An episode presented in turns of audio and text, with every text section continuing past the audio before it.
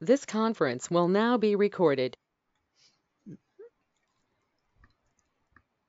All right. Well, good afternoon, everybody. As always, we appreciate you joining us. I'm Corey Worden. I'm currently the Professional Development Chair for AOHP, and I'm also the uh, Region 2 Director at this point.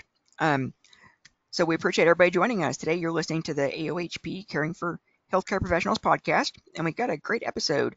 Today, we're going to be talking about one of the topics that has just been a constant, um, I say, unfortunately, constant issue in the in the healthcare safety and occupational health world for as long as needles and sharps have been something that's used in the healthcare workplace. And that's, of course, needle sticks, sharps injuries, bloodborne pathogen exposures, and all of those different related issues. So it's been a constant pursuit for as long as healthcare has been a thing, is how do we prevent and mitigate these situations. So today we got two fantastic subject matter experts with us. We got Dr. Amber Mitchell, who you all know from different podcasts and webinars. And then we have Dr. Nancy Yuill, who's also been with us on several of our different uh, podcast episodes and also with the, the national conference um, back in 2020. So we're great, grateful to have them both on here. And we're going to go ahead and get right into it so that I don't spend all the time talking when they should be. So, um, to get us going, if I could ask each of you for just a quick intro. Um, Dr. Mitchell, why don't we start with you, please? Sure. Thanks, Corey. It's such a pleasure to be back. I always enjoy doing uh, your podcast and always find great reward in my AOHP membership and activity. So first, thank you. Um, I've been with you guys before and I've seen most of you at conferences and on webinars. I do, I run a nonprofit called the International Safety Center, and our prized possession is EpiNet. We do uh, occupational surveillance for bloodborne exposures, needle stick, sharps injuries, and have since um, taken on ExpoStop for AOHP2. So you know me from those things most likely.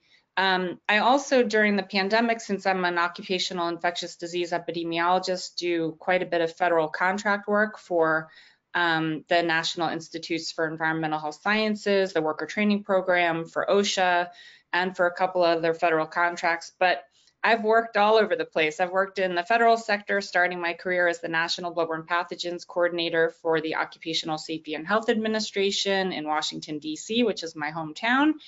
Um, I worked in private sector for medical device companies, for startups, for academia, um, and I'm just so pleased to have had so many experiences and to mm-hmm. be with you here today to talk about something that's really important um, to each of you and to me for my entire career. That's awesome. Thank you. Yeah, and y'all definitely y'all definitely have a leading edge on on these different situations with with EpiNet and all the different work that you do. So that that's awesome. All right, uh, Dr. Yuill, if we ask you for an intro, please. Yes, thank you. I appreciate being here. I always appreciate the work AOHP does and and all the members contribute to the safety and well-being, particularly of nurses, which is my background. I spent a number of years in uh, nursing education, being faculty and dean at Houston Baptist University uh, School of Nursing and Allied Health, uh, and then had the pleasure of working at Memorial Hermann System, particularly Southwest Hospitals, where I met Corey and enjoyed working with him as uh, the quality director for nursing, and um, did staff development there as well. And then finished my career as campus president at Chamberlain University in Pearland, where I was uh, worked with the nursing program there. And so we did spend uh, quite a bit of time developing nurses and nursing students with simulations and um, other educational programs to prevent sharp injuries and uh, promote safety among the workforce. All right, awesome. Yeah, definitely a, just a great amount of fantastic work. All right, so with all that, let's start at the beginning. So we know that with any safety management process, of course, the first thing is the hazard and threat analysis. So in this case, of course, you know, the question is, how do these different needles and sharps injuries appear? You know, how do they how do they manifest in the workplace? So we know that, of course, by looking at the different devices that are used, the different processes they're used for, and then we also know that we have a lot of data, um, including Dr. Mitchell's EpiNet data. So let's go ahead and start with that. Um, as far as how these things show up, um, Dr. Mitchell, you want to start, please? Um, sure. Yeah, as Corey mentioned, so for those that aren't familiar who might be listening for the first time, EpiNet is a surveillance system that's been in place since the early 1990s. It was created by my long-term long-term mentor, Dr. Janine Jagger from University of Virginia. And um, EpiNet has been capturing occupational exposures to blood, body fluids. So those are mucocutaneous exposures, so exposures to the eyes, nose, mouth, or non-intact skin um, and whether people were wearing personal protective equipment or not at the time, um, how the exposure occurred, what professional group they were in. And we also do um, needle stick and sharp object injury incidents. So I'm actually looking at our 2021 data right now, which is the most recent full year that was released, and how those exposures show up for sharps mostly, as you would anticipate, um, are about half to physicians, and physician injuries are mostly occurring in operating rooms and surgical mm-hmm. environments. And then the other half to nurses, as nurses are mostly responsible for the bedside care of the actual patient. So the majority of those, let's just cover Sharps injuries to start. Um, suture injuries, number one, and those again are mostly physicians and mostly in the operating room and emergency department. Number two, um, hypodermic syringes, so disposable syringes, and we've seen this skyrocket with mass vaccination programs for mm-hmm. COVID mm and for increasing obesity crisis, meaning insulin injecting um, type 2 people with diabetes. So those are the largest population of injuries among the nursing community, insulin syringes and uh, vaccinations. And then the third it goes back to physician categories, which is mostly with um, scalpels, and I, I, dare say with scalpels that do not have sharps injury prevention features on them. So those are the, the high level ones. Um, I will say for the mucocutaneous, by far and large, the most exposed professional group are nurses at the bedside. The majority of those exposures are happening to the eyes. Um, and we can talk about it a little bit later. Even with the COVID pandemic going on and with increased awareness about eye protection and face protection, we saw almost no increase from 2019 to 2020 to 2021 with improving face protection. We saw increasing improvements in surgical mask use, but not in respirator use, not in eye protection, and not in face shields, which was surprising to us. So that's just our data um, from a snapshot on where we see things showing up. Hmm. Yeah, that's definitely interesting information and, and great great analysis. It's always interesting the like you said there the fact that you know there's a there's a pandemic and there's all of these different safety protocols that are put into place, and there's this heightened awareness as far as these hazards, but um, but but not as much of a, um, a, a change in the actual use of the protection as as of course would would be good, and then also also very interesting how that um, the particular area and, and the processes in the in the in the operating room is is always is always at the top of that list. I know that was definitely the case when I was in acute care as well. Um, and Dr. Yuill, what are your thoughts on that as far as where these things tend to appear?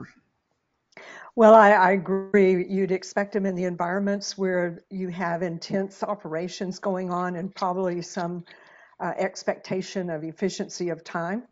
Uh, many of the surgeons in ORs have other cases coming after them, or they've been there for most of the day.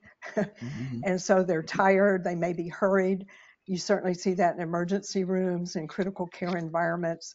And during COVID, the intensity of that experience for healthcare workers, uh, including even lab and housekeeping, because they can also be involved in sharps injuries.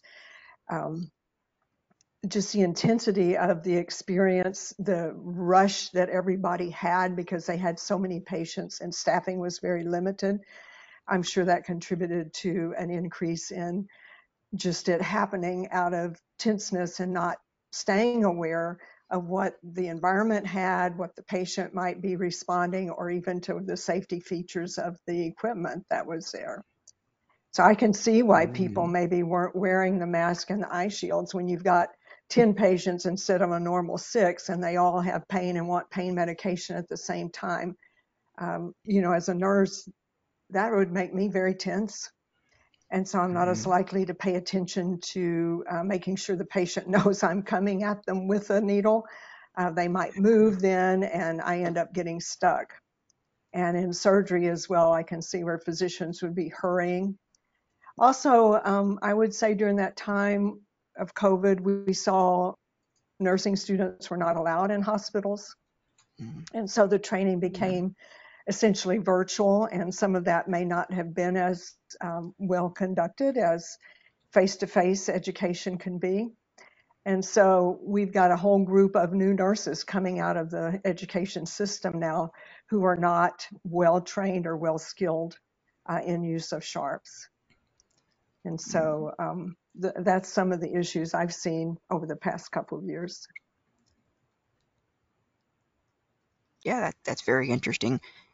It, it it makes me think of the the many conversations I've had over the years where I, I've always said if I was independently wealthy, which I'm I'm absolutely not, but if I had you know like um, you know Bruce Wayne Batman money or uh, you know Iron Man Tony Stark Iron Man money, then I would create a um, uh, like a safety um, pr- like a safety um, simulation lab, you know, and we hmm would we would have it set up, you know, would have our um, would have our our simulated um, you know patient care unit room and would have our simulated OR and and we would walk through all these different scenarios, uh, like you said, including you know all the different use of all the all the different uses of sharps and the the of course the potentials for threats of violence and the potential for um, you know airborne disease exposures and all these different scenarios and just get people immersed in that so that they'll really see it. Because um, I know there's definitely definitely been this big shift to the the virtual world in the last several hmm years in particular and that that does have um, un, unwanted effects on um, on the potential severity of these things or the, the perceived severity of these things so those are hmm definitely definitely great great insights We do, so Corey. I just wanted to add, you mm, don't please you don't need Batman money. We actually Mhm, do we do it. So, um, but mhm. given your choice of career paths, you may never be rich. Just just so you that's right you go into occupational health or public health, you are just destined for a life of no riches, except for the riches that we get from doing stuff like this. But um, Mhm, I just wanted to remind viewers, or viewers, listeners, um, that there is an organization that one of my other longtime heroes, and she is a superhero, even though she's mhm, human, is June Fisher, who came out of University of San Francisco and San Francisco General Hospital, um, who created an institute. It's called the Training for Development of Innovative Control Technologies, or TDICT, the TDICT project. And she mhm, did run safety labs, especially among the surgical community, with some surgeon um, leaders, surg- surgical tech leaders, OR nurse managers, and they did failure modes analysis for um, mhm, medical devices, especially for safety devices, and they would feed information back to medical device manufacturers but we do have um, a series of device safety device or sharps injury prevention device evaluation forms on um, our site. We now run TDICT for Dr. Fisher. Um, and so those are free to use. EpiNet and TDICT, they're all free to use for anybody to access. So just, just as a reminder, there are these evaluation, safety device evaluation forms, not the lab that comes with it anymore, but mhm, um, you can create your own mini labs in your facilities during your uh, value analysis committees or infection control or medical device committees, mhm. whatever they are. But Dr. Mitchell, have any developed the uh, virtual simulations that you, you know, you put the goggles or glasses on and it's really in your head versus actual property? So that is where the Batman money needs to come in, Yeah, right? that's right. Yeah. wonderful. It's a wonderful idea where you don't need that the bricks and mortar space or to set aside some space because there are training facilities like I know San Diego has a surgical suite, mock surgical suite training center. That is a brilliant idea. I'm wondering if it might be something that we could talk more about because I think it's great for eat every people, you know, people to see in their own heads how things are simulated, um, how they have to use their hands to do the the the devices. And actually, I was just looking up, you brought up a really good point about nursing students. Um, I was just looking up our data. We did have a slight increase in sharps injuries from nursing students from 2020 to 2021. So um, thank hmm. you for that really poignant um, point of view because I was thinking, I don't know if that's true or not. And according to the data, that could very well have come into play during oh, COVID. I'm sure it did because uh, mm-hmm. where I'm consulting right now, they had groups that had no actual in-person clinical experiences before they graduated. It was all simulation, and uh, it's just not the same giving it to a, a plastic arm as it is yeah. giving it to a real person. The plastic arm never moves. Absolutely. And there are companies that yeah. do simulations, healthcare simulations, and I know they're nursing simulations that are with the virtual equipment. And so I'm wondering if some of those companies might be something AHOP, AOHP could collaborate with and create some of these scenarios. Mm-hmm.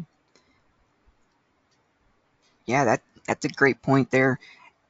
You're definitely definitely correct there is that you know the the mannequin is much less likely to um, have a you know a, an anxiety episode or mm-hmm. get upset and confrontational or or throw a fist or bite or um, any number Spit. of different variables. Yeah, absolutely. Um, and there's there's yeah, no real real blood coming out of the mannequin. We've seen quite a few. Um, I was looking at our mucocutaneous data. We see quite a few from workplace violence, from spits and bites and scratches mm-hmm. and um, all sorts of things that healthcare workers, especially those out in the field, first responders, paramedics, EMS, are yeah. extremely likely to have too. Um, one thing I wanted to mention additionally to simulation that we always hear among the surgical community, um, especially among both dermatologists and surgeons because they're both using scalpels for, for fine cuts, is mm-hmm. that going from a stainless steel kind of heavy, um, heavy handle to a plastic disposable safety scalpel is a very different feel. So yeah. from the surgical community, especially those using scalpels, mm-hmm. we hear that that the tactile the heaviness of the stainless steel is what they're used to, what they've been training on. So they're hesitant to move to something that's plastic and disposable. So that's another reason I think it's important to do more simulations and to have medical device manufacturers work with us in the healthcare worker safety, nursing, um, surgical space to help them feedback information like that about moving from a non-safety to a safety device what is compromised in that in that movement or that transition. That's a good point. And Dr. Mitchell, have you do you know what percent of the ORs maybe are using the blunt surgical needles? Um, so very small, and I could actually run that data, Corey, and and give it back to you, mm-hmm. and we can circulate it among the community.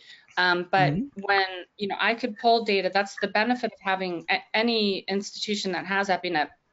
They can pull device specific data and see whether was this injury with a suture needle, a suture needle that had a sharps injury prevention feature or a safety mechanism or not. And I would tell you almost across the board that suture injuries are not are from typical sutures that they're using for skin closure and have and this corey is one of your later questions about engineering controls but mm-hmm. it's perfect to bring yeah. it up now because yeah. there are engineering controls or safety technologies for skin closure like zipper closures like um, like adhesives like staples that substitute out that sutures but if you're constantly training for um, plastic surgery or dermatology or surgery to do the skin closure with a sharp, sharp suture, the learning curve is very high for a different kind of technology so that transition from a non-safety to safety in that learning curve, just like you mentioned with nursing students, is important to address um, so that a, a quote unquote safety device isn't the one that's causing the injury because they're unfamiliar with it. Yeah, that's a great point. You know, just the that's that's something we always look at, you know, in those risk assessments as well as we want to make sure that when we implement a, a you know a safety protocol, whether it's a piece of equipment or whether it's PPE or whatnot, you know, we're not actually creating another hazard. So that that's a great point there. Um, and the other thing I, I, I noticed you mentioned a minute ago, I was kind of put in the back of my head there was with the with the um, the um, EMS and um, first responders. There's um,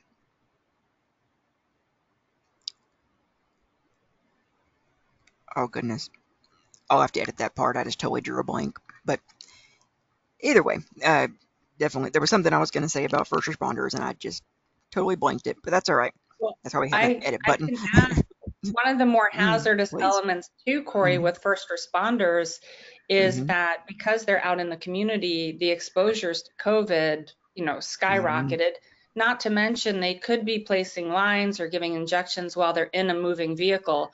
So you have these um, kind of catalytic events that increase risk exponentially for um, first responders out in the community or in transit that you wouldn't have in a more um, still environment that you know might be a patient room. Mm, That uh, I think the PPE required during COVID also contributed as glasses fog up when you're wearing a mask and you might have, you know, something over your eyes that you're not used to having there. I did read somewhere that the gloves seem to protect against sharp injuries, but it would seem to me that there would be some feel different uh, with the gloves. though I think most people are now trained using gloves uh, when they're yeah, doing it's insertion funny. of I IVs. just um, that's um so that's a really really good point. People don't think about gl- double gloving really as a method to reduce a sharp injury, but you're right. It serves as a physical barrier. So if that needle gets Mhm. through the first layer of the glove, the second layer of the glove, you know, acts as kind of a barrier to less mm, blood volume, which then means less viral load. So that's what, and I, um, AORN and, and other surgical um, professional groups do have guidance on double gloving. It's a really important point that you bring up about glove use. mm. Absolutely. Yeah, the interesting thing about the PPE that I've always thought is, you know, I, I used to get a lot of calls from from different manufacturers and vendors and whatnot, and some of them understood healthcare a little more than others. And every now and then, I would I would just tell them straight up. I'd say, well, you know, what we really need is, you know, we need gloves that'll reliably protect against a needle stick or a sharps injury. And every now and then somebody would tell me, well, we have these that are, you know, completely puncture resistant or uh, puncture proof, and they would mail me a, a sample pair, and then it becomes the other factor there is, you know, it it, it may be much more effective at, you know, uh, preventing or, or mitigating a puncture, but it's still got to get through all the different, you know, quality and in- infection control um, parameters and everything. So it's not necessarily the same kind of thing as, you know, just um, the same thing. If they're if they're trying to protect somebody from getting their hands burned in a factory or whatnot, there, there's a lot more variables involved. I- I think um, I think it's important, Dr. Yuill, you brought this up earlier too about downstream injuries. So um, we and glove use. So this ties into both of your Mhm. points.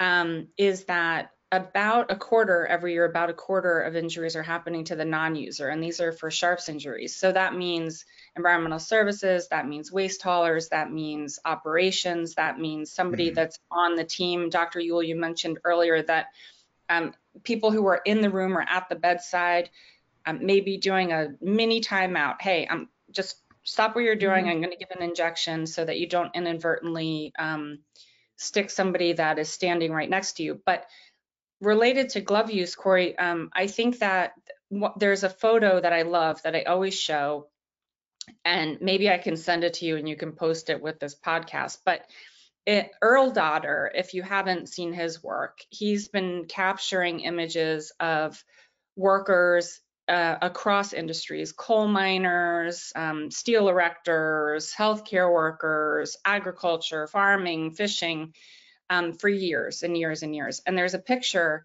that I like to use. It's of two laundry workers. They're linen and laundry workers. I think they're from the Brooklyn Central Laundry in New York. Um, and they are showing the sharps that were left in the linen, in the hospital linen. So they have them in their hands. And one of them one of them, I don't remember exactly what gloves they're wearing, but I think one is wearing non-slip gloves, like gardening gloves with the little non-slip surfaces on. To your point, Corey, that just simply wearing gloves, puncture resistant or non-slip or nitrile or latex, you have to match the glove to the risk. It's really um, really an important factor that showed up for me in that picture. I thought, well, these canvas gloves with the non-slick surface might be good for managing laundry or for grabbing things, but offers little to no protection for um, a scalpel blade being left in a sheet or something like that. Definitely, definitely, that's, that that risk assessment is important. Um, and actually, it just came back to me there is um, what I was thinking about earlier with the EMS as well as, you know, I, I do a lot of work in the in the public health arena, but then also with with with the entire city. I, I work particularly on chemical, biological, radiological, nuclear, and explosive hazards. And it's interesting is when people think about that, they always say, you know, oh, we're talking about biological hazards, and they their mind immediately goes to biological warfare agents like anthrax or ricin or whatnot. And I always have to remind them that, you know, if I'm doing an analysis of um, biological hazard exposures in the last year, of course, in the last couple years, you know, uh, the vast majority of those are going to be airborne transmitted disease exposures. But we've got a lot of things that are coming from body fluid exposures, bloodborne pathogens, and it's not only with EMS from like we were talking about there with things like sharps and needle sticks and bloodborne pathogen uh, splashes or body fluid splashes. But we have a lot of situations, you know, police officers will go to, um, they'll go to arrest a suspect and they'll have a, a, needle in their pocket, you know, and they'll get stuck with that. Or um, there's a lot of people getting spit on. Um, there's a lot of times they'll they'll get cut with uh, a suspect's knife or something of that nature, and and I always find myself re-articulating that to people is that you know we, we have to look at those as biohazards just the same as a physical injury because there's a potential for um, you know any kind of any kind of pathogen transmission there so those points are actually you know um, absolutely uh, very important there and corey one thing to mm-hmm. add um, I, am taken away from all the great questions you have but this organic conversation no, is so so good um, yep. I'm looking at our 2021 EpiNet data right now. Um, more than 60% of all body fluids are contam- visibly contaminated with blood. So the point that you bring up about people may not think of saliva and urine as transmitting bloodborne pathogens or infectious diseases, but if there's visible blood, and most sick people are have visibly contaminated saliva, meaning their gums are compromised, or there's blood in the urine. Um, so even body fluids that you may think are innocuous that are potentially um, contaminated with with blood that's visible, meaning it is pink or red, um, you know, the risks just increase exponentially for especially the mucocutaneous exposures to the eyes, nose, and mouth, where that bloodborne pathogen or the infectious pathogen or the microorganism is being um, exposed directly into uh, someone else's mucosa and that happens a lot, mm-hmm. just like you mm-hmm. said, out out in the community. Mm-hmm. And to those points, I'd say uh, mm-hmm. let's remember the labor and delivery units and postpartum units because yes, there's yes. a lot of blood in those situations and a lot of opportunity for for not only exposing healthcare workers but the babies and the moms and the family mm-hmm. members that are coming to visit. The other point I wanted to mm-hmm. respond to, Corey made um, about public health sticks can also occur in the homes. And so, from a nursing perspective, when we're treating someone with diabetes or they're going to be doing injections at home, we have to train them on how safe, how to safely dispose of those needles so that hmm people uh, in the home or in the public aren't exposed. I mean, we even see in the airports, I've seen, you know, the sharp containers for disposal and just teaching people to look for that and even having them available for their homes so that we don't get hmm family exposure. We used there used to be a safe disposal coalition that was run by diabetes educators and a couple of medical device companies and some insulin companies. I'd love to see that those efforts come back. People get confused when they say put them in a in a Coke or Pepsi bottle or a Sprite bottle and then cover it and tape it and then they think, "Oh my gosh, there's the recycle symbol on there. So do I put it in the recycle stream? Do I put it in the trash stream?" So Wow. we've had remember when I was at, at the OSHA National Office, there were actually inspections where these um, containers, soda containers full of sharps would go through the recycling process, like at the recycling facility, and get caught in the machining, and you'd have sharps that would go out almost like shrapnel. So it's a really important issue about sharps disposal in the community. Um, we think about it mostly in healthcare facilities, but in in parks and public spaces. I grew up Mhm. on Long Island. We had um, medical waste coming up on Mhm. on the shores of Long Island when I was a kid. So it's really critical to incorporate bloodborne exposures in a broader public health sense for those reasons. Mhm. Mm, absolutely. Yeah, those great, great points. Which that actually all kind of takes us into the the the bulk of this discussion, which is prevention. So of course, as we go down the hierarchy of controls, you know, the first question there is what if there's anything we can do to to eliminate the hazard, you know, and of course, short of the the needle or the sharp not being necessary anymore, um, elimination's difficult, you know, difficult to ascertain. Have y'all ever seen any opportunities to to completely eliminate a needle or, or a sharp out of use? Not totally, but I think we're seeing a reduction in at least intramuscular and subcutaneous injections in the hospital. You still have the IV injections, which are, are more common now, but it, um, you have a little bit more chance, perhaps, of not getting stuck using the IV tubing, which doesn't move or twitch, um, than you do if you're having to actually inject the patient. So, other than reducing the amount of intramuscular and sub-Q and whatever type of injections. Uh, I don't know that I've seen anything else to eliminate that need. And that maybe they have come up with some IV connections that are not needle, you know, the needless connections now that are helpful. Yeah, that's I would that would be my lead. Um, would be the needleless needleless connectors.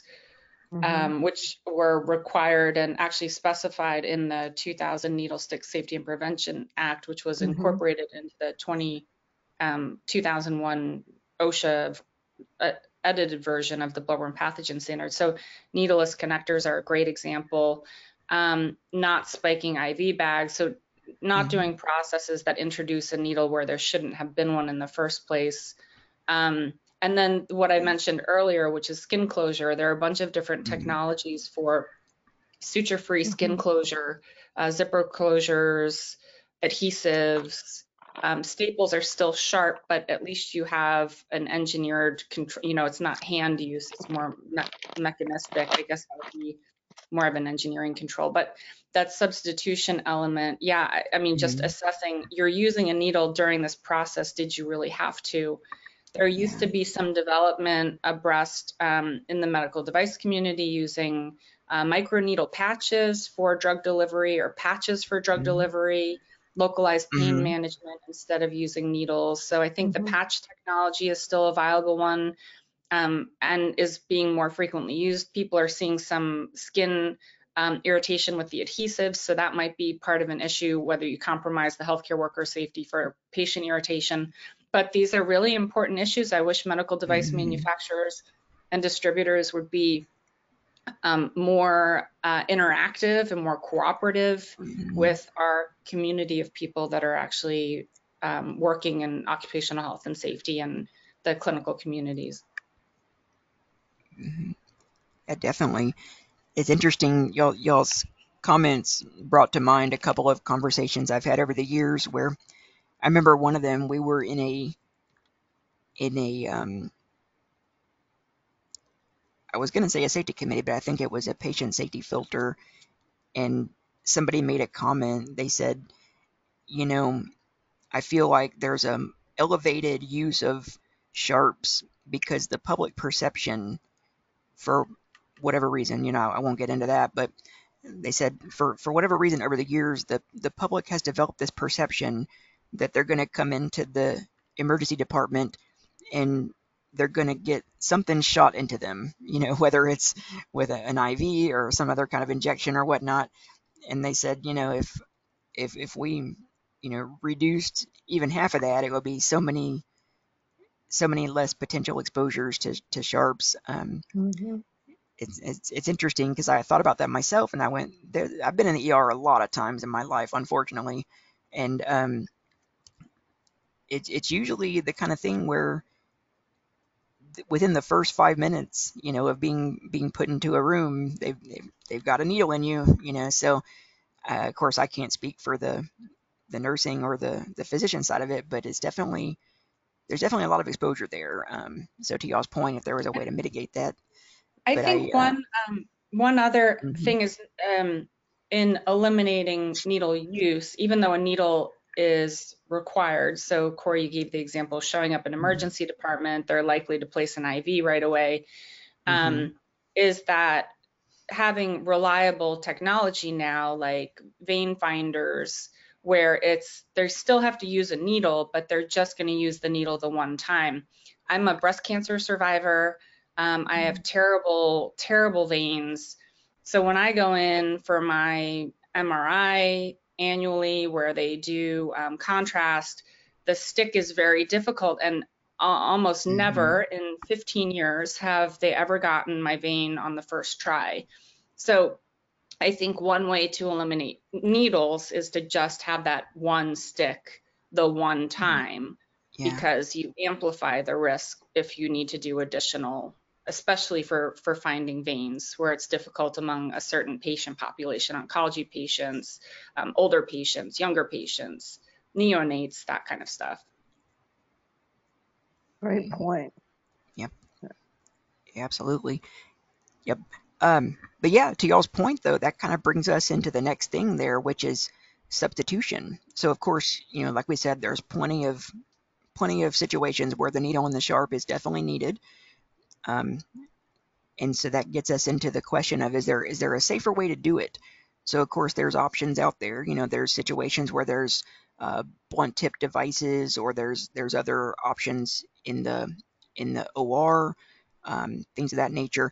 Um, what what are some things that y'all have seen in that regard as far as alternative devices?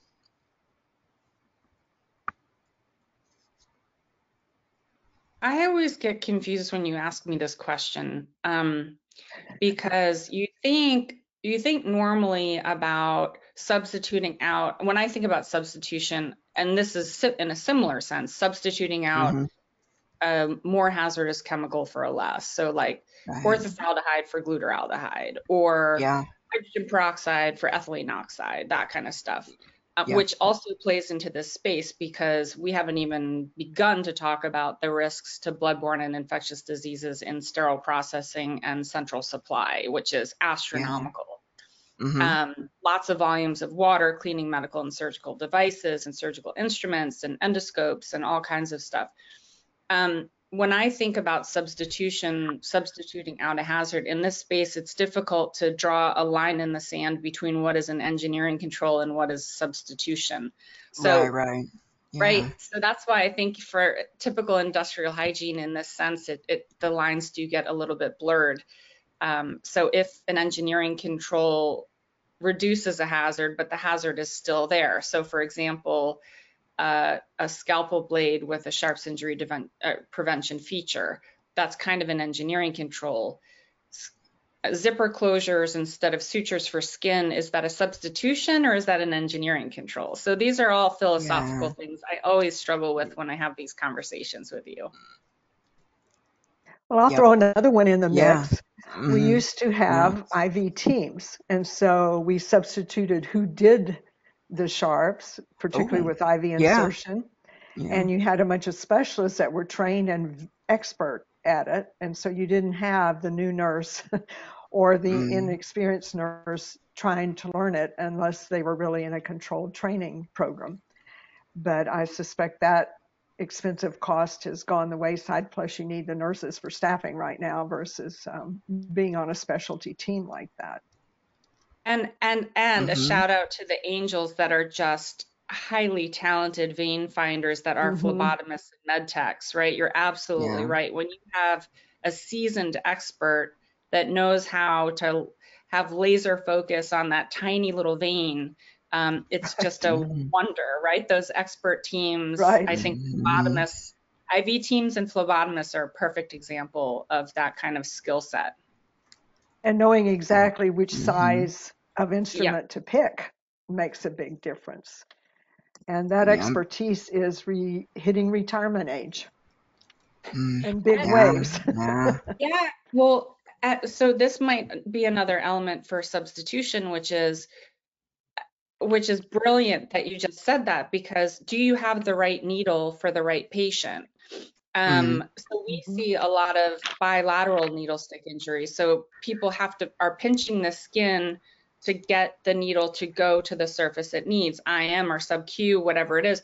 They may have the wrong needle, they may have the wrong size, they may have the wrong gauge. So this is important for institutions to make sure during that risk assessment that they have the right size needle so you can't make the wrong choice.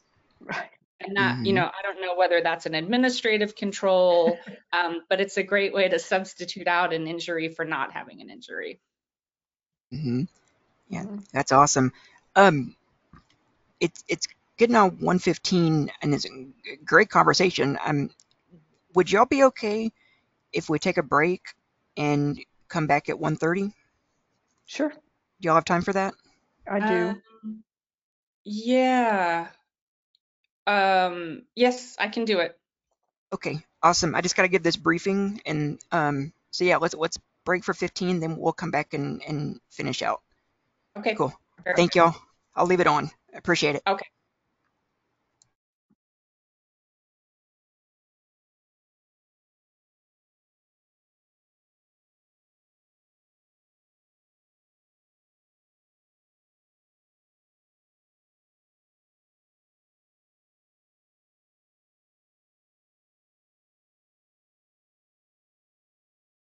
This conference will now be recorded.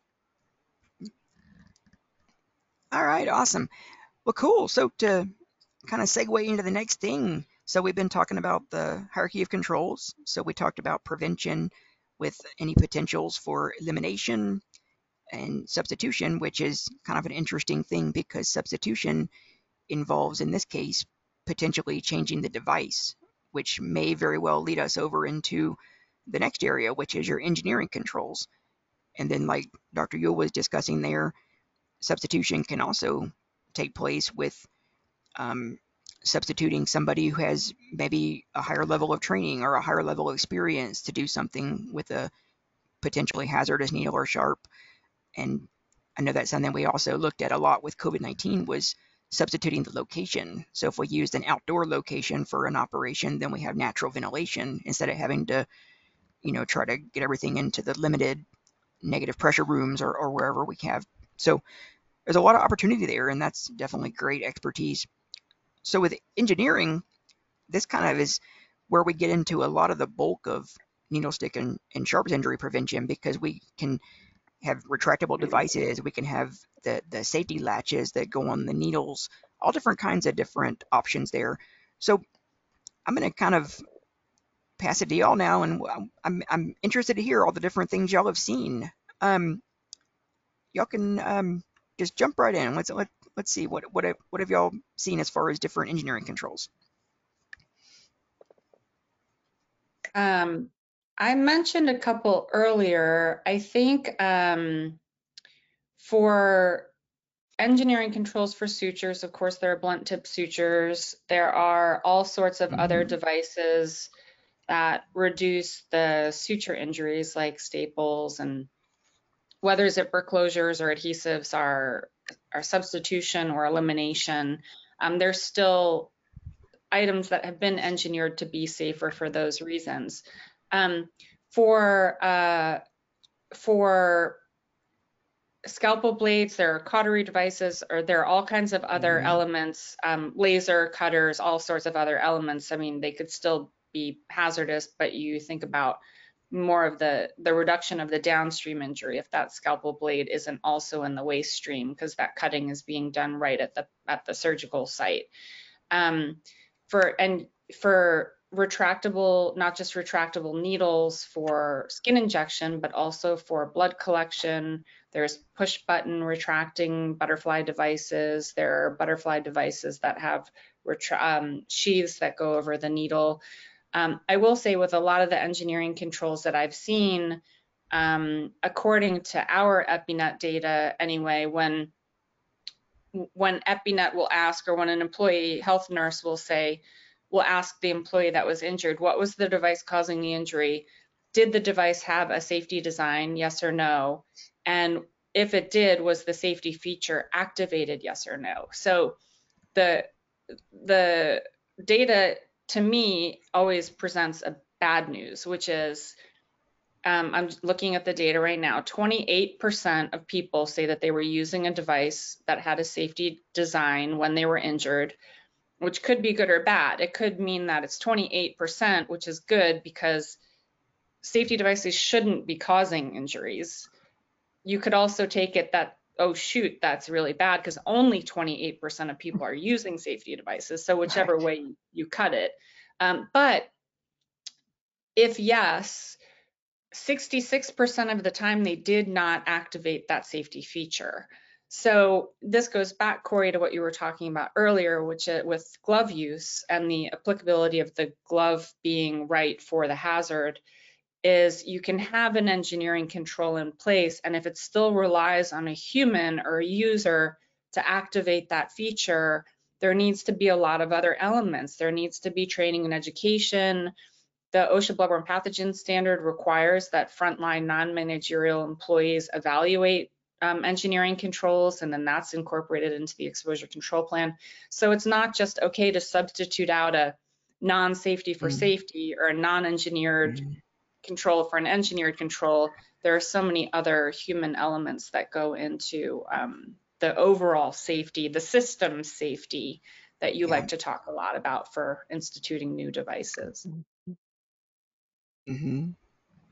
Well, and following up yeah. on that, I think too the training program and then the monitoring and reinforcement of the training uh, to develop the habits, if you will, so that you know it's just like I don't think about walking, even though I may look for areas on the sidewalk where I could stumble, and I'm careful going over those. I get in the habit of where those are on my walk, so it's more common to avoid them and so we want people to know those hazards and then get into the habit of using the right equipment and preventing exposure to injury. And so it's um, mm-hmm. the training is real important. The follow up, the accountability, the reinforcement of that learning uh, is equally important to develop the good habits that we want developed. And I don't mean um, habits where you're not thinking. I mean habits like skill, where you get very skilled at doing something, uh, becomes yeah. a part of who you are. I love that example yeah. of the sidewalk. I'm going to steal it from you and okay. use it. also, it's a really good one. Uh, you just know your surroundings. Um, one mm-hmm. one other element I'm thinking about, which is more atypical or less traditional relative to engineering controls, is um, is sterile processing. So and this isn't sterile because endoscopes are high level disinfected, but endoscope reprocessing, for example.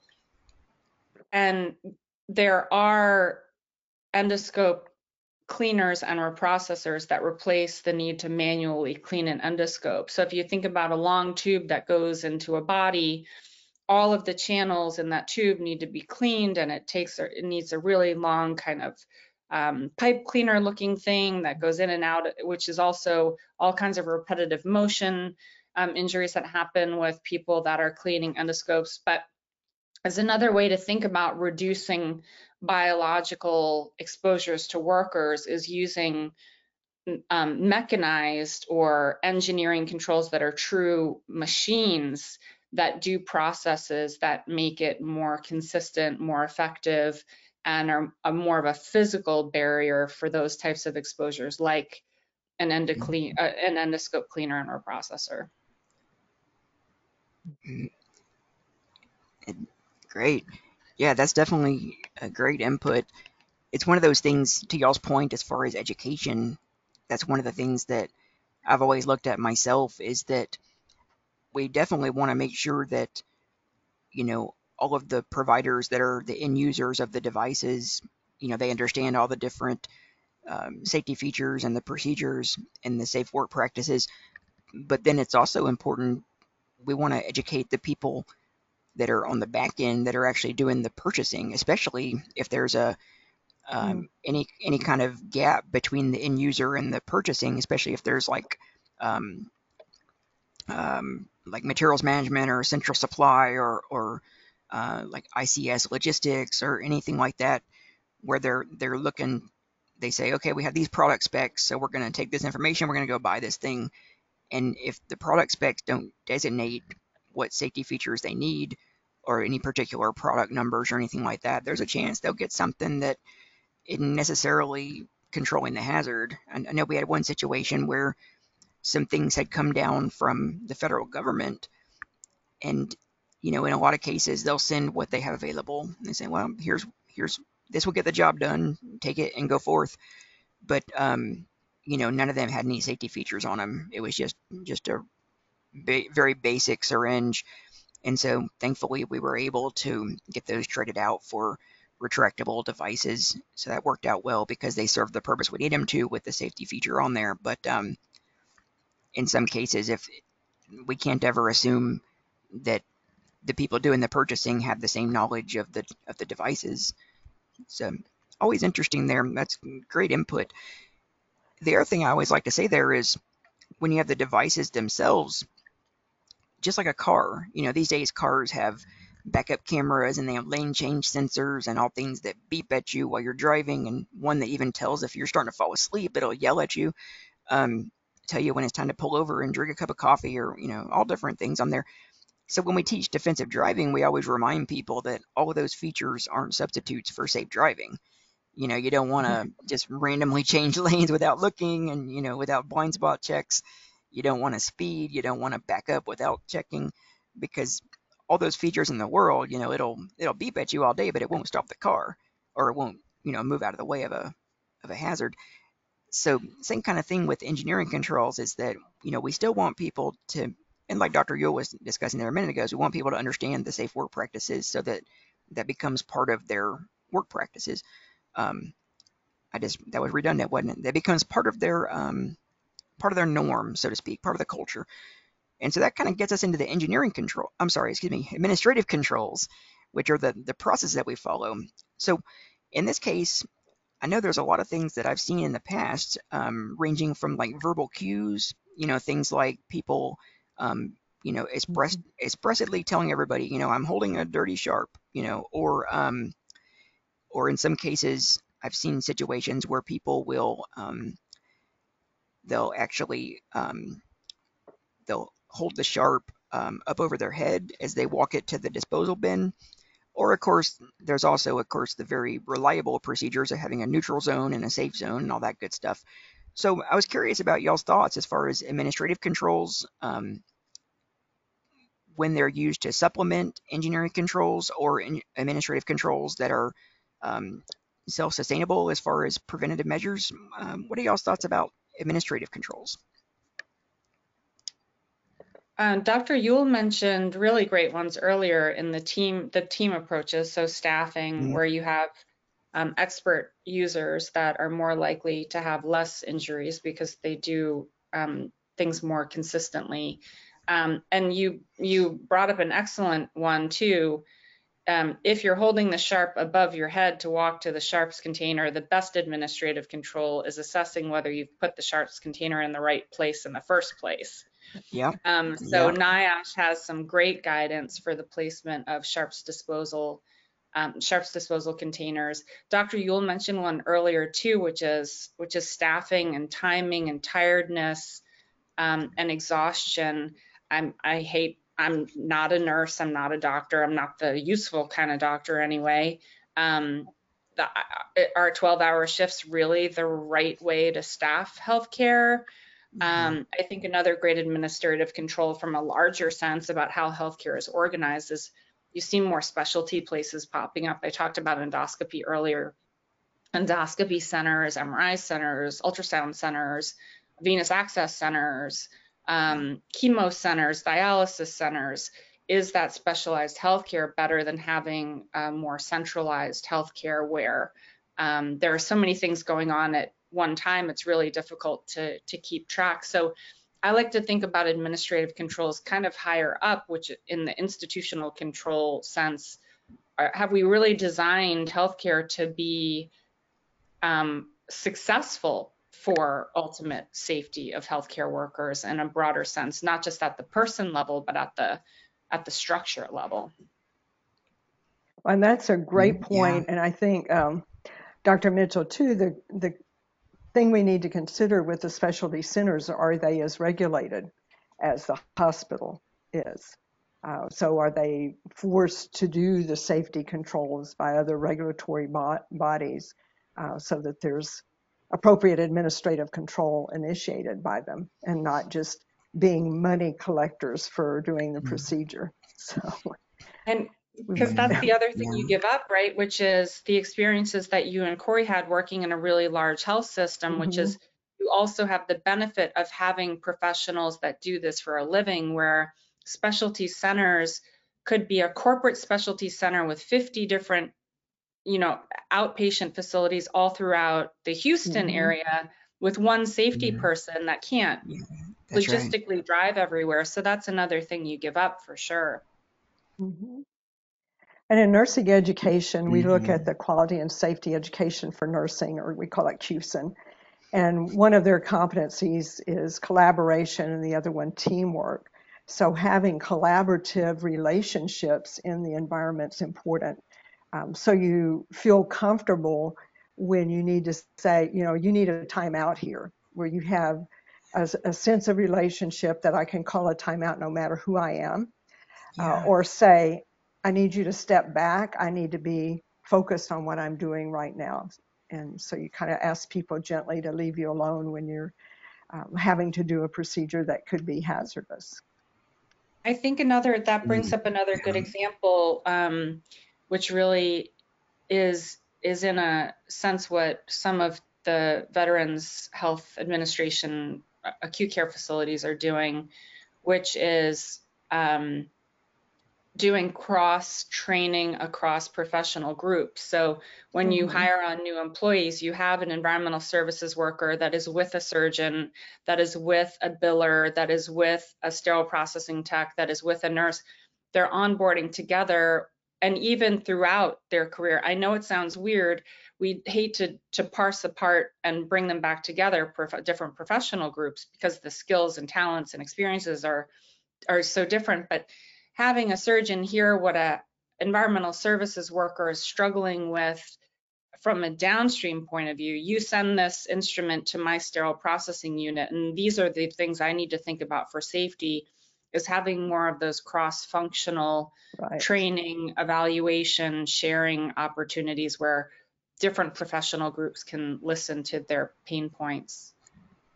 And the American Nurses Association yeah. has just in 2021 published the essentials of nursing education and interprofessional education is one of the competencies we're supposed to develop in, in our nursing programs. So um, it's a challenge when you're not associated with a medical school or you mm-hmm. don't, you know, the associate degree or the community colleges often have uh, respiratory therapy and PT and phlebotomy programs, so you've got a chance there. But if you've just got one or two nursing programs, um, you have to be a little more creative about how you do that mm-hmm. interprofessional uh, education. Mm-hmm. And I think I wanted to ask you this question from a nursing point of view too. Um, I just know having come out of the University of Texas School of Public Health, which is right next door to the School of Nursing, mm-hmm um, that are are even the right motivators in place for advanced practice nurses to become university professors where they're then teaching. So do we even have the right motivational or revenue or pay structure in place where really seasoned clinical professionals are then teaching new ones and the pay is compensable to, you know, if they were a, a star OR nurse manager in a successful surgical arena going back to teach nursing students. Yeah, well, you hit on a very sensitive spot. No, the salaries are not competitive at all. And uh, so it does make it very difficult to hire nurse faculty that are actually very active in practice and are willing to take on education. I mean, they might be preceptors uh, for particularly nurse practitioner programs, things like that, but um, it's hard to get them to commit to full time faculty work. And then in some institutions, the faculty work is only for nine months. And so they go away for three months, and then you spend the first semester getting back into the swing of things, mm. so to speak, in education. Uh, and again, that's part of why the salary is low, is because it, it they may be nine month appointments. Now, many schools have 12 month appointments, which is good. And many schools allow um, practice days so that nurses can keep their expertise in their fields as they teach. Mm-hmm. One of the challenges we have in the greater Houston area is that several years ago, an organization received a big grant from CMS to pay preceptors for nurse practitioners, nurse practitioner students. And now that that grant's gone away and done, the preceptors out there still expect pay, but there's not a system to provide that anymore. So schools are challenged with finding preceptors for their students. And in addition, mm-hmm. the the greater Houston market seems to be flooded with nurse practitioners right now. It's hard for new grads to find jobs out there, frankly. Uh, at least that's what our students are reporting. Hmm. And I think I think that's it. Yeah. It's important to say too for for those people listening who are not from the greater Houston area is that we have the largest medical center in the world. Yeah. Can't even imagine how these risks are ex- exacerbated And I worked for the Indian Health Service a little while, Pine Ridge Indian Reservation in um, South Dakota, and rural health, uh, public health service, mm-hmm. Indian Health Service, rural health providers, um, even even a lot of suburban where you have factions of healthcare like Memorial Hermann or Methodist or HCA or any organization, Kaiser that has organizations in so many different places, different kinds of communities, urban, suburban, and rural, that mm. also the, the practices and the risks are very, very different.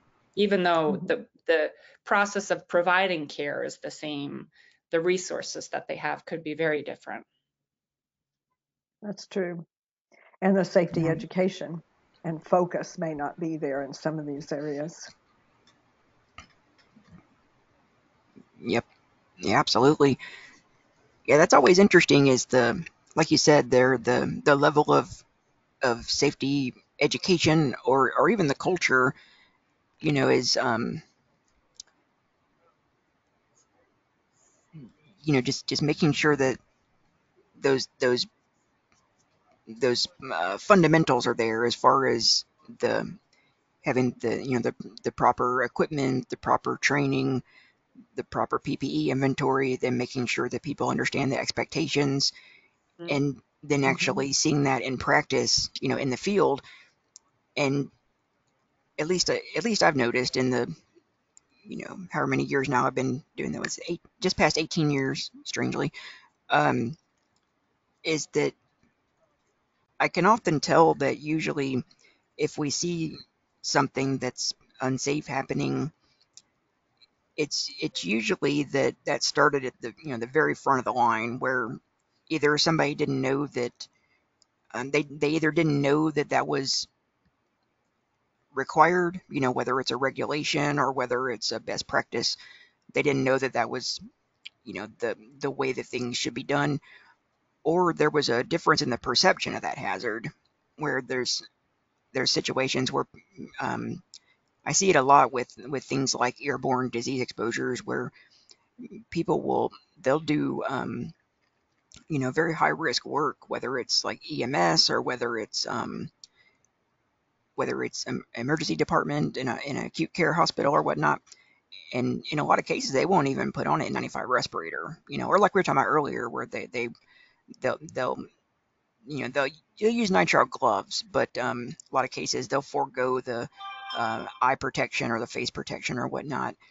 And so um, that's always kind of one of those things is you know how do how do we how do we build that that culture so that it it becomes so normal that it's it, it becomes abnormal to to bypass the, the safety controls. Mm-hmm. But of course, that's a you know question for the ages that we always keep working on.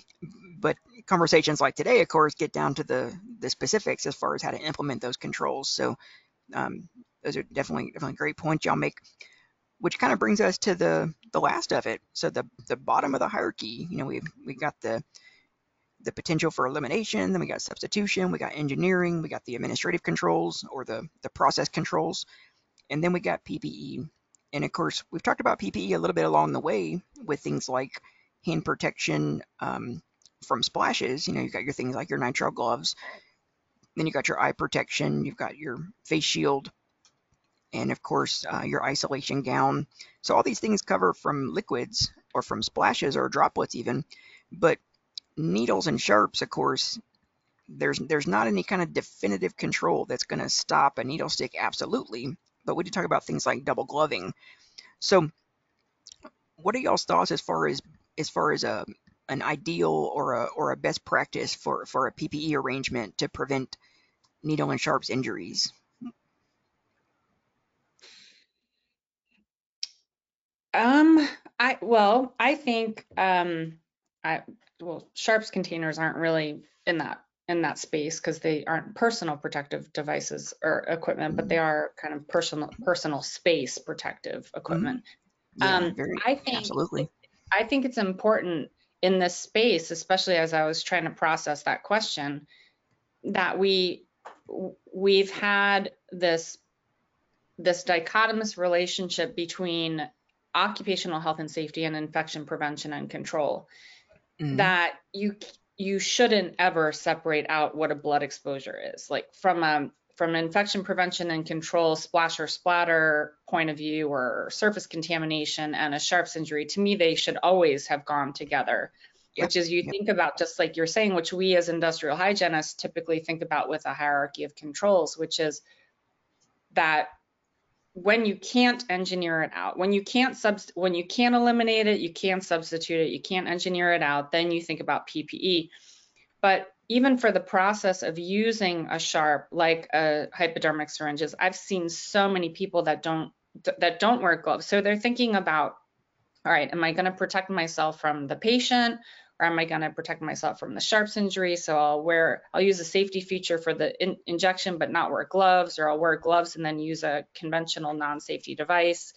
So it's like the pro, it's like the systems aren't coming together when we think about it. So I wish that there were more focus on occupational infection prevention, or infection prevention is patient safety and worker safety both.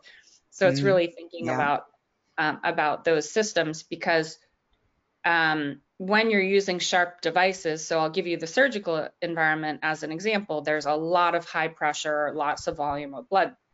If you're only focused on the sharp injury, like you're only focused on the cutting, and you're not focused on what the cutting then does, which is release an artery full of blood or a cyst that's full of um, a cyst that's full of um, other types of bloody elements or mm. lymph or whatever is in that yeah. um, in that body part or in that during that surgical procedure you have yeah. to think about the impact of one and then the other so if this happens am i also protecting my face am i also gowned do i have long sleeve gown on do i also have gloves on is there less of a gap between the gown and the glove um, you know, those types of things. So you're right. It's difficult mm-hmm. to think about PPE for sharps prevention, but it's easier for me to think about PPE for overarching bloodborne uh, and infection prevention from an infectious disease point of view.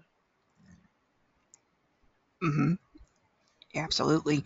yeah, I always look at it as a, I always use that as a window to reinforce the importance of optimizing the engineering and administrative controls. Is that, you know, there's um, usually PPE is kind of used as a, um, as a, as a stopgap. You know, it's like, if, like for example, if you're, if you're working with a patient that has late stage Ebola, you're going to be in the room with them you know, so there's very few engineering controls. Administrative controls, you've got your donning and doffing procedures and your contamination control zones, and your, like you said, your bio waste disposal and your your um, your uh, hazardous waste management.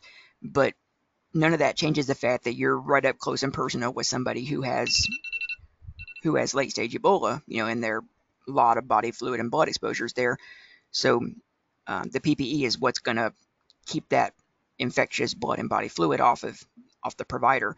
But with a needle and a sharp, um, there's nothing that's going to definitively stop the needle or sharp um, if it's a bad enough stick or or or otherwise mm-hmm. injury. So those engineering and administrative controls are, are, are very important there, which drives the need for the culture to make sure people understand that importance. But um, yeah, great great points. Um, Dr. Yuill, do you have anything you want to add? Um, I don't know that I have anything to add to that. In a perfect world, I guess we would have gloves and gowns and face shields that were impenetrable, but uh, I'm not sure we could breathe or survive yeah. wearing those. Yeah, breathing you're is right. important, right? And, and, comfort. if you're in a long procedure and you're in an oh. unbreathable gown, it's just it's torturous. And you mentioned earlier, Dr. Dr. Yuill, the fogging of glasses. So right. um, that's with so many of us that need corrective eyeglasses mm-hmm. in addition to eye protection. Um, but I think I think COVID did us no favors with confusing mm-hmm. people about what personal protective equipment is. It is to protect yeah. the user, the worker from the thing.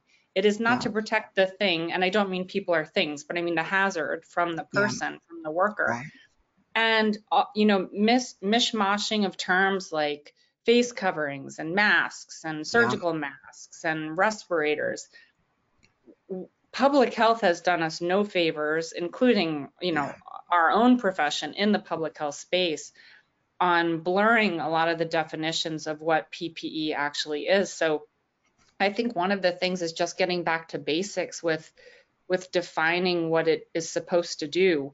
Um, so I'll tell you from our 2020 data to our 2021 data, the most shocking thing to me is that during a mucocutaneous exposure, so this is a splash or splatter to the face, um, 0% of people were wearing a respirator in 2020. 0% of people were wearing a respirator in 2021. It went from zero to zero. Now, does that mean that people actually weren't wearing respirators, or does that mean they didn't know they were wearing a respirator? They don't know the difference between a surgical mask and a respirator. So yeah. I'd love to see our, um, you know, our professional direction, especially protecting our greatest asset, healthcare workers around the world, is really getting back to some basics about what things are supposed to do and how how we talk about mm. them. Yep. Oh, that's yeah, quite definitely. a thought. Yeah. Mm-hmm. Yeah, just that, that fundamental difference between source control and respiratory protection, yes. you know, and PPE, um, definitely important. And to your point there, you know, if if there's an emphasis put on making sure that everybody understands how all this works and what the best practices are, making sure they have those resources and making sure those expectations are set, and then following through to make sure they do that, that may have, you know, I'd like to think it does, a viable impact on, you know, retention for, like you said, you know, the assets, the the human resources, the people that are providing the healthcare. So that'll stop the, you know, the the, the great resignation of people moving on to different lines of work because mm-hmm. they just can't do, yeah. can't take it.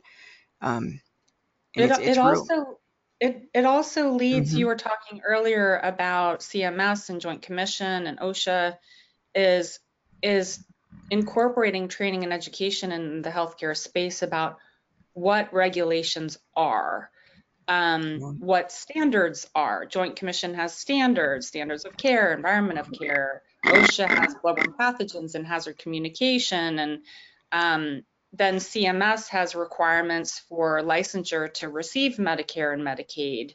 And EPA has a lot of fines for hazardous waste and chemical waste. So not just, you know, tra- whether that's training our healthcare administrators, our healthcare leaders, because I can't tell you how many times I'm about to go um, supervise our OSHA COVID call center, how many times mm-hmm. people, even on the call center, say OSHA guidelines. Mm-hmm. OSHA has regulations. Yeah. They can provide yeah. guidance for things they don't have regulations for, but you know, I, yeah. to me that that terminology matters. Yeah. Um, it matters for our leadership to communicate mm-hmm. what a regulation does. It is a legal requirement to do a thing. It is not a guideline. Yeah. And CDC guidelines yeah. are changing all the time because they're guidelines based on what's most current. Um, so mm-hmm. I think you know this podcast is forcing me to think about just the broader sense of things, um, you know, not just at the facility level. Mm yeah, it's def- definitely very important. A, a fan- fantastic discussion. There's a lot of lot of really really good input. So we certainly appreciate both of y'all for sure. I know that y'all have got things to do and places to go, so I don't, don't want to hold up your whole day. But um, as always, you have a open invitation for any of our, you know, any of our AOHP business. We, we certainly appreciate y'all. But um, we'll tie it up there for today. But for all those listening, if you haven't already checked it out, the podcast is at anchor.fm slash AOHP. And we are now up to this is the 40th episode. We're the, the big 40. We're over the hill now. Um, and we got the national conference in September, uh, which is in Austin, Texas. So it's uh, my my region two is is representing and hosting, and we got a fantastic amount of really great speakers, including Dr. Mitchell and we hope that we can see you there. So if you're there, come by and say hello. But I know that they've definitely got places to be, so we're going to wrap it up. But um, we thank everybody, and uh, Dr. Mitchell, Dr. Yuill, thank you so much for your time. My pleasure. Thank you. Thank you, Corey.